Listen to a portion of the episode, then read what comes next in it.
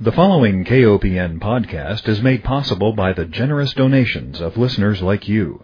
Please consider a donation to listener supported community radio, KOPN. You can donate securely on our website at kopn.org. Hi, welcome to Food Sleuth Radio, where we help you think beyond your plate. I'm Melinda Hemmelgarn, a registered dietitian and investigative nutritionist on a mission to connect the dots between food, health, and agriculture and find food truth. And today I'm honored to welcome my guest, Ms. Stacy Malkin. She is the co-founder and co-director of U.S. Right to Know, a nonprofit organization working for transparency and accountability in our nation's food system. U.S. Right to Know researches what goes on behind the scenes in the food industry, strives to illuminate issues important to consumers, and stands up for the right to know what is in our food and how it affects our health. If her name sounds familiar to you, it's because we spoke in 2012 when Ms. Malkin was media director for the historic California Right to Know ballot initiative to label genetically engineered foods. She is also the former communications director for Healthcare Without Harm, which got mercury out of hospitals and closed down medical waste incinerators around the world. She is also the author of the award winning book, Not Just a Pretty Face The Ugly Side of the Beauty Industry, and she is the co founder of the Campaign for Safe Cosmetics. She has been named one of the five visionaries leading the charge to better health, and she has appeared in many top media outlets and documentary films, including The Human Experiment, produced by Sean Penn, Unacceptable Levels, and Pink Skies. Prior to her work as an environmental health activist, she worked as a journalist and published an investigative newspaper. Stacy, it's great to hear your voice and to have you with me. Thank you so much, Melinda. I'm thrilled to be here. Well, I wanted to interview you again because so much has happened since your work on the California Rights to Know ballot initiative. I want to make sure our listeners know about the great work that's going on with U.S. Right to Know. So why don't you start out just by telling me a little bit about how U.S. Right to Know got started and some of the issues that you are most heavily involved with right now? Sure. So I co-founded U.S. Right to Know with Gary Ruskin, who was the campaign manager on the Proposition 37 ballot fight to label GMOs in California. So we were both in the forefront of that campaign and really witnessed what the massive propaganda machine that went into killing the ballot initiative to label GMOs despite the huge amount of support. 70% of people were saying they were planning to vote for it. They were for labeling. And then there was so much confusion, untruths, dirty tricks that came out through that campaign. We really both became um, a little bit obsessed with digging deeper and figuring out what's happening um, with this sort of full court press of inaccurate information that we were seeing coming out of universities and coming from dietitians and others that we suspected were connected to Monsanto, but there wasn't any hard evidence. Um, so we started an investigation. We launched U.S. Right to Know in 2014.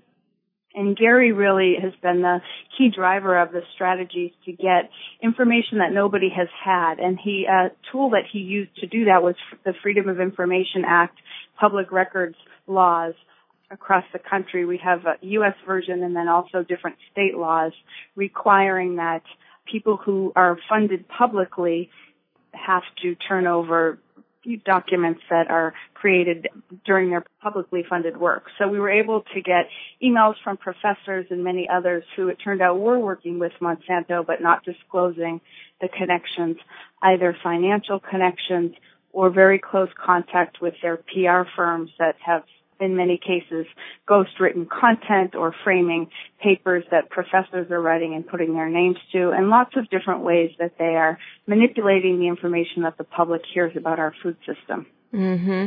I found it so curious that, as you say, so many consumers, when surveyed, said that they wanted a label on genetically engineered foods, a simple label and in every state that tried to get a label initiative passed, it failed. And you can correct me, but what I saw in the media was a fear mongering campaign that was generated stating that if we had these labels it's A, going to hurt farmers, and B, going to raise the price of food. Were there other strategies, communication messages that came out that were clear red flags that, oh, this is going to cause fear among consumers and defeat the initiative? Definitely fear mongering is a good way to put it. And they did it in lots of different ways. They claimed it was too confusing, that it would exempt most GMO foods. They actually did very aggressive data mining. They figured out, you know, which messages work in which communities and then bombarded them.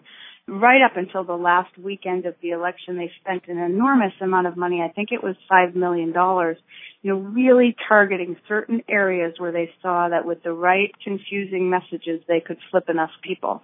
And so they were able to do that. And, and there were lots of just straight up dirty tricks like lying in the California Voters Guide. They were sending mailers from fake front groups claiming to be the Democrats or green groups or librarians and cops.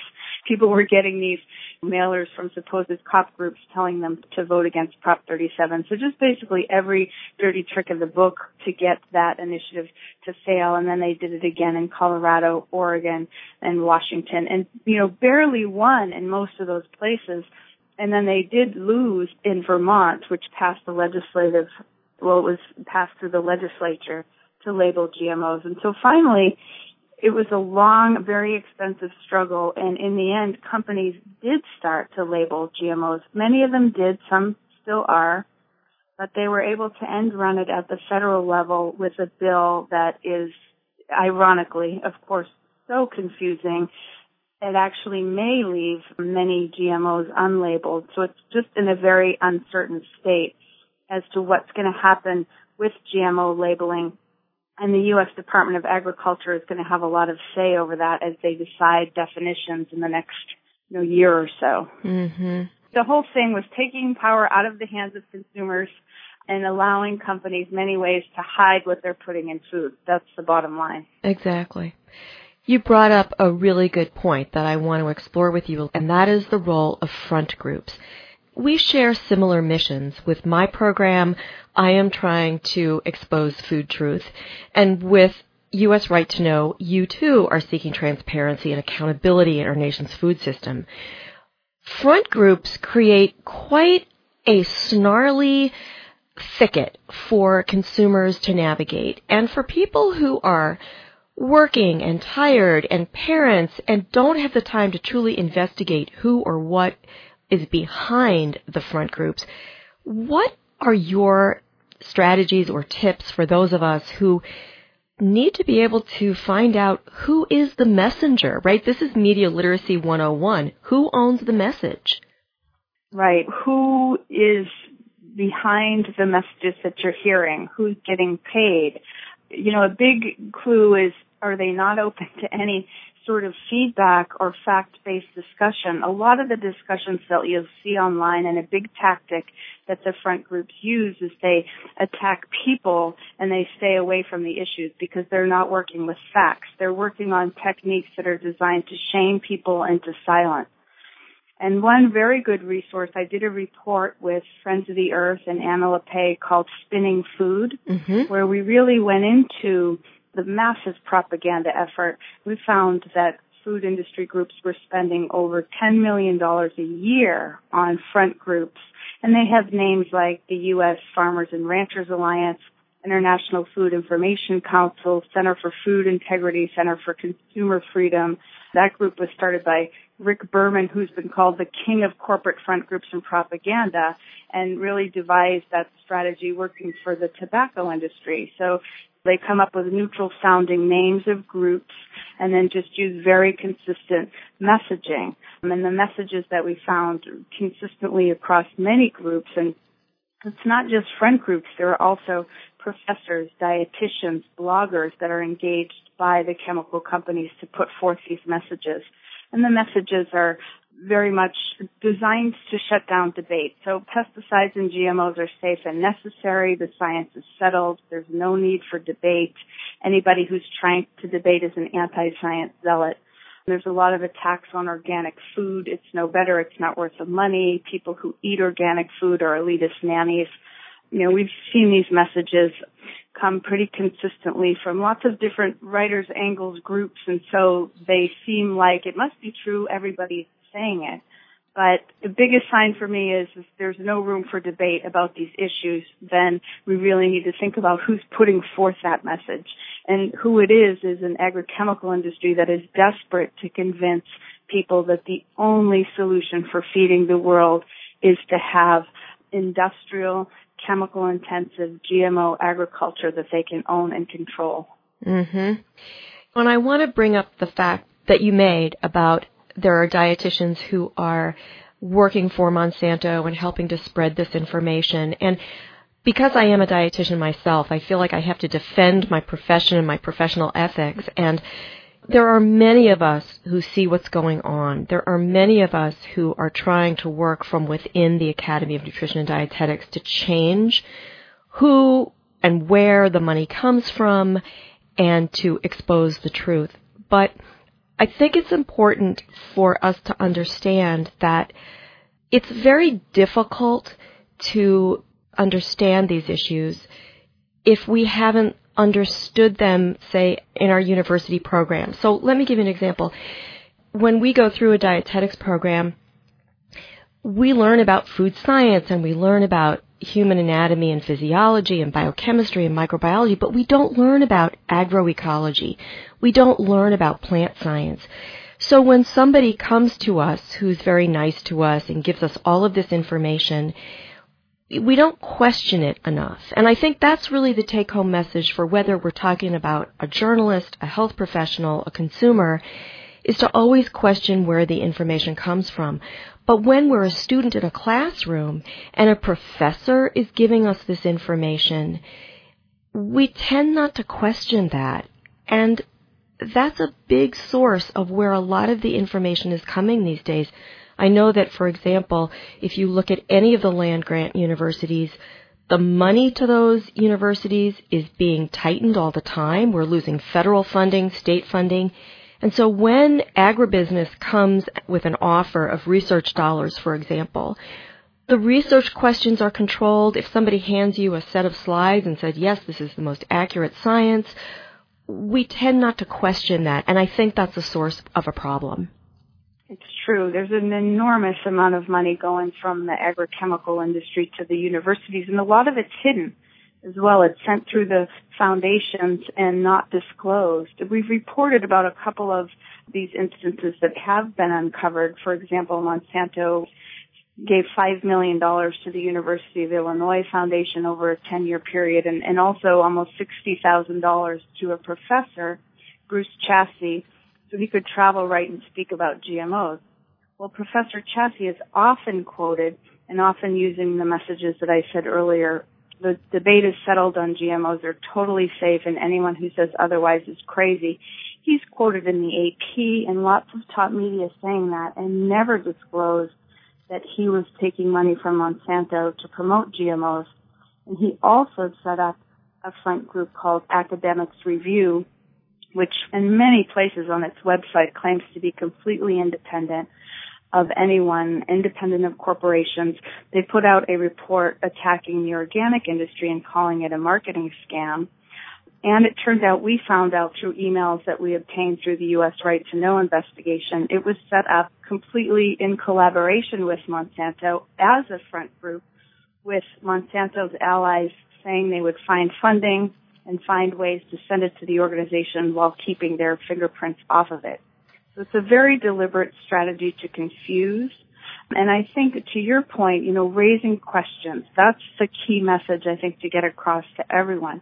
You have to ask questions and challenge what you're hearing, even from the seeming supposed experts, and especially if they're re- resisting questions and creating an atmosphere of no debate or where everything's settled and, and we don't need to even discuss this. And that's a huge red flag. And I think a lot of people are asking questions and of course more and more people are buying organic and learning through their own life experience about the health benefits. And that's so powerful. I think that's why to get to some good news, that's why we're seeing these incredibly just overwhelming propaganda techniques because this industry really needs to use every avenue to try to convince people, pound people over the head that we have to have chemical intensive agriculture to survive. But it's really about the survival of corporations and not what's best for people and the planet. Exactly. Listeners, if you're just joining us, you are tuned into Food Sleuth Radio, where we are joined by Stacy Malkin, co-founder and co-director of U.S. Right to Know, a nonprofit organization working for transparency and accountability in our nation's food system. One of the events where you were speaking was at Eco Farm. This is a big conference in California. It's an agroecological conference uh, with lots of farmers, lots of people who are trying to tell the truth about our food system. And you gave a presentation about spinning food, Big Food's attack on organic and practical tools to reclaim the debate. So I agree with you totally about asking questions. What kinds of questions do you think we should have out in front of us always to help us navigate some of these confusing messages?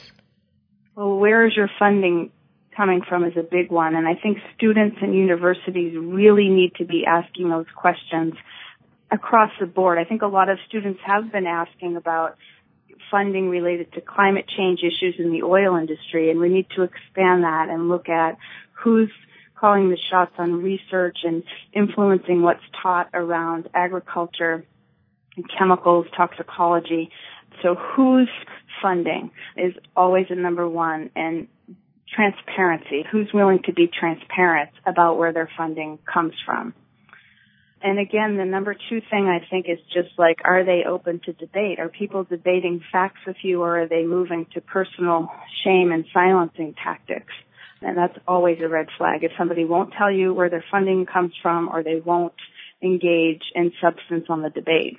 We have lots of information on usrtk.org, our investigations page. Please check that out if you want to see the names and front groups that are associated with some of the inaccurate propaganda campaigns that are out there. And some of them are quite influential. I think calling reporters out when they don't mention people's affiliations or they use some of these sources as authoritative sources when they're clearly not. One of the things that surprised me, you mentioned in my bio that I've worked on environmental health issues for about 15 years on different chemicals. I worked on cosmetics for a long time. And one of the flags for me was some of the most vocal, adamant people out there insisting that GMOs are wonderful. We have to have them. Pesticides are totally safe are the same people that were attacking me over formaldehyde in baby shampoo. Hmm. That's totally fine. Lead in lipstick is totally fine. There's no need to worry about BPA or nuclear power or tobacco. It's the same voices using the same tactics and they're corporate apologists. Basically, they're in the business of denying corporate harm. And I've been looking too at a lot of the groups and funders that are behind climate science denial and all of those groups and funders are also funding these efforts to deny harm of chemical industry products. Hmm. One of the strategies that your group uses is filing these Freedom of Information Act requests. How difficult is that? How strenuous is that whole process?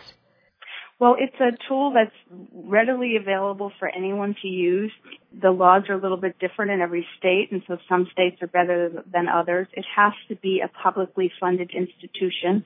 So universities that are receiving taxpayer money or government agencies need to comply. And then it has to be well thought out about what are you looking for, what are the search terms.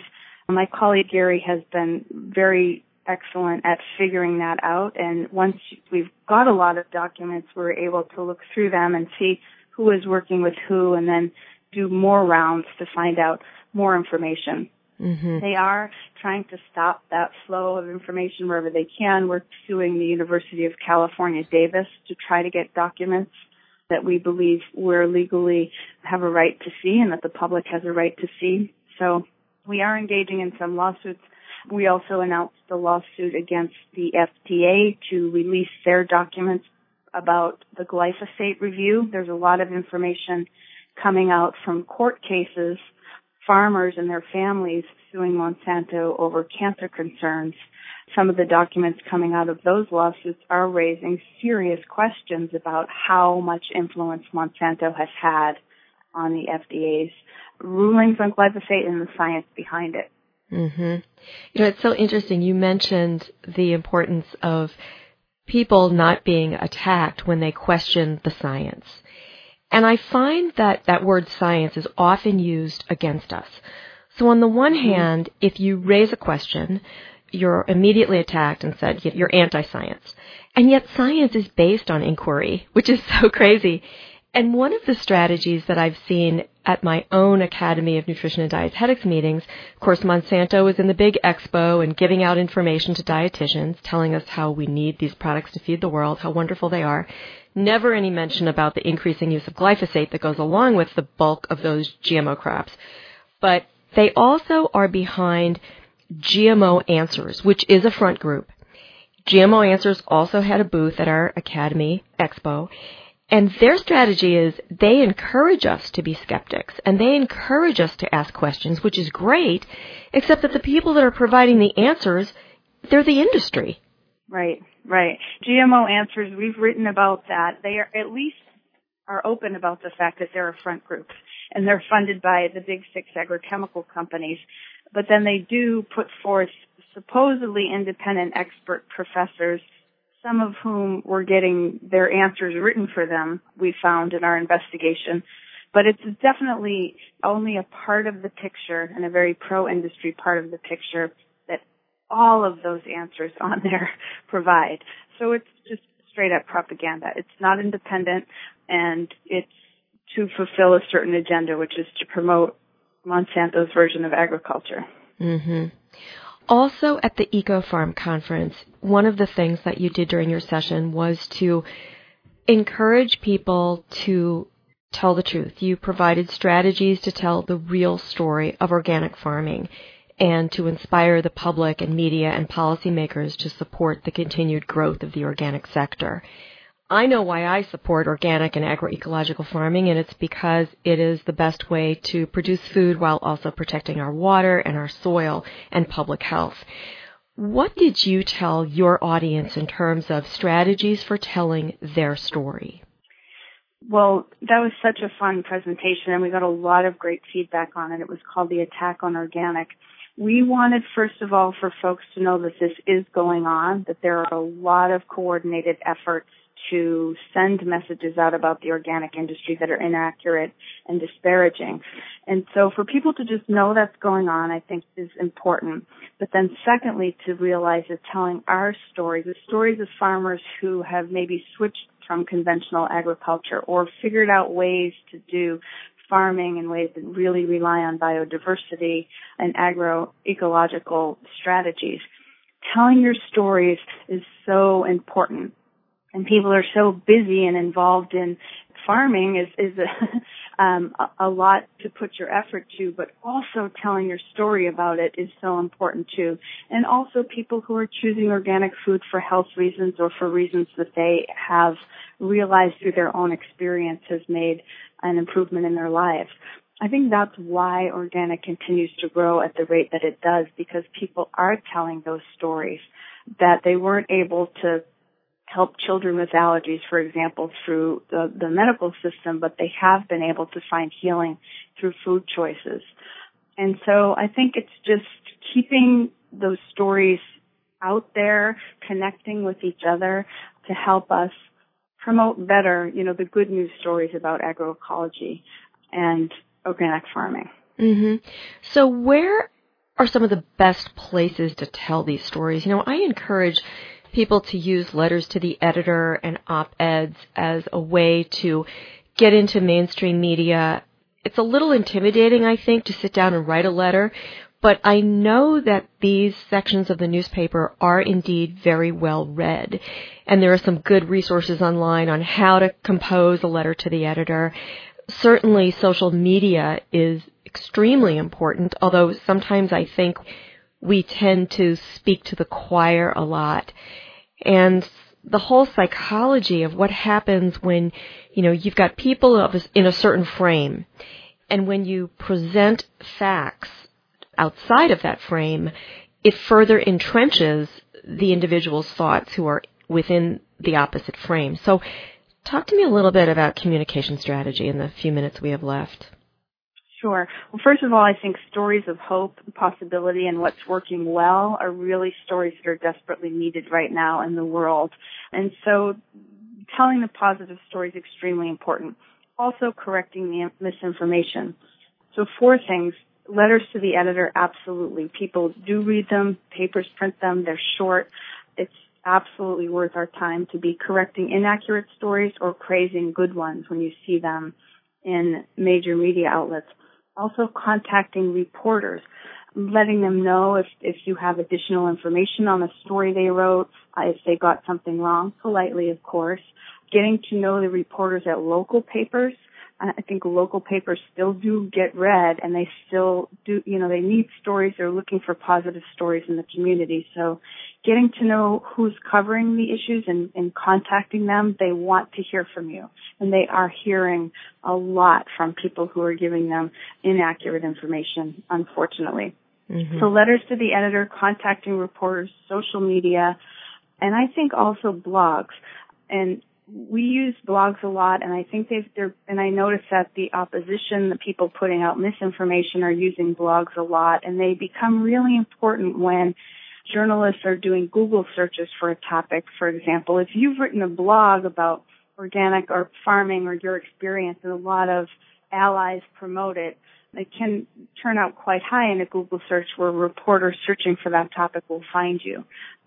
So I think it's becoming increasingly important to not only write our own stories, but connect with people who can help promote them so that we can make sure to get the search values up there. These are the sorts of things we talked about at EcoFarm and certainly we invite folks to join up with usrtk.org. We have a listserv where you can keep up with the latest news, use our resources, and some of the other big food groups, Friends of the Earth, Center for Food Safety, Pesticide Action Network, they all have great social media and email presence. And so making sure they see your information, stories. We just need to get better connected as truth tellers and people standing for transparency. Fantastic. Well, we need to wrap up because our time unfortunately has come to an end, but I want to thank our listeners for joining us. I want to remind everyone that Food Sleuth Radio is produced by Dan Hemmelgarn at KOPN Studios in beautiful downtown Columbia, Missouri. And I want to thank my guest, Stacy Malkin, co-founder and co-director of U.S. Right to Know, a nonprofit organization working for transparency and accountability in our nation's food system. The website is simply www.usrtk.org. I'll provide a link to that, as well as a link to Spinning Food, which is a terrific one-stop shop to understand a lot of the methods and practices used by front groups and to identify them. Stacy, thank you so much for your work. And thank you, Melinda, for everything you do to put out accurate information about our food system. I really appreciate it.